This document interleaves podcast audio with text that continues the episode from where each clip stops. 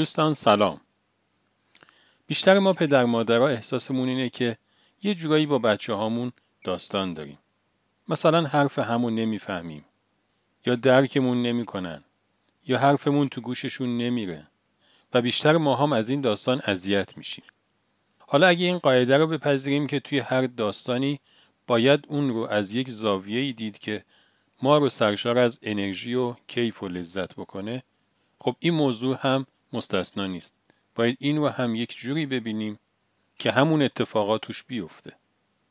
قهرمان داستانک امشبمون انگار به یک راه حلی رسیده. پدر هر شب که میومد خونه یه چند دقیقه به کارهای شخصیش میپرداخت. لباسی عوض کنه و نظافتی بکنه. یه گپی با مادر خانواده بزنه و نمازشو بخونه و شامی بخوره و اینها. ولی از لحظه که پاشو میذاشت توی خونه پسر کوچولوش ازش آویزون بود و ازش می‌خواست که بیاد و باهاش بازی کنه. قد و قوارش درست مثل یک جاسویچی بود ولی هزار ماشالله پر از انرژی. دست بردار هم نبود. خلاصه پدر با هزار جور داستان کارهای شخصیشو انجام می‌داد. ولی خب بعدش دیگه خسته و کوفته می‌خواست یه گوشه بشینه یه استراحتی بکنه. ولی این مگه تو گوش بچه می‌رفت؟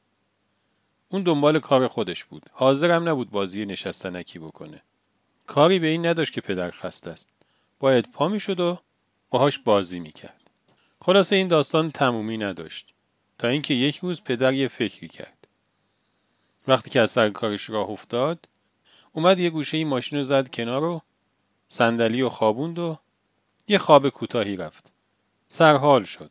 بعد اومد یه کیک و شیری خرید و اونو خورد و اینم شد یه تهبندی برای شامش. بعدم تو راه نمازش رو توی مسجد خوند و وقتی رسید خونه همه کارش انجام داده بود. و حالا اون بود که به پسرش می‌گفت پسرم بیا بازی. اولش پسرش خیلی تعجب کرد ولی نه واقعیت داشت. شب اول شب دوم چند شب که گذشت پسر احساس کرد که مأموریتش رو انجام داده. همون مأموریت که قرار بود مچ پدرش رو بخوابونه. احساس می‌کرد مچ پدرش رو خوابوند. و حالا دیگه آروم شده بود. خیلی دیگه آویزون پدرش نمی‌شد. از اون ور پدر هم فکر می‌کرد که اون بوده که مچ بچهش رو خوابونده. به هر حال فارغ از اینکه کی مچ کیو خوابوند پسر بچه رفت سراغ مأموریت بعدی. به نظرم این یه داستان تجربه شده است. بچه ها درست انگشت روی جایی می‌گذارن که محل حساسیت های پدر و مادره. حالا یکی روی نظافت حساسه یکی روی حرف بد نزدن و بیادبی نکردن یکی روی درس خوندن و نخوندن یکی روی بازی موبایلی یکی روی تلویزیون. بالاخره پدر مادرها هر کدومشون حساسیت هاشون روی یه چیزی تنظیم شده. و همین حساسیت هاشونه که باعث میشه توی تعامل با بچه هاشون اذیت بشن. ولی این یه بچه داستانه. یه بچه دیگهش اینه که بچه از طرف هستی معموره که این حساسیت های پدر و مادر رو کم کنه و کم کنه تا جایی که این حساسیت ها از بین بره.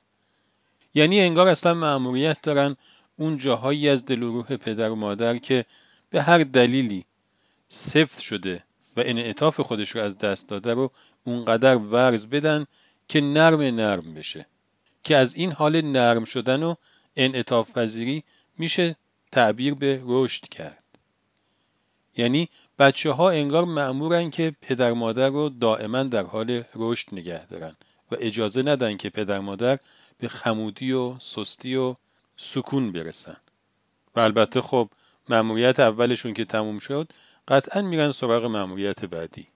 پدر و مادر هم همینجور فقط باید بدوان خدا نگهدار.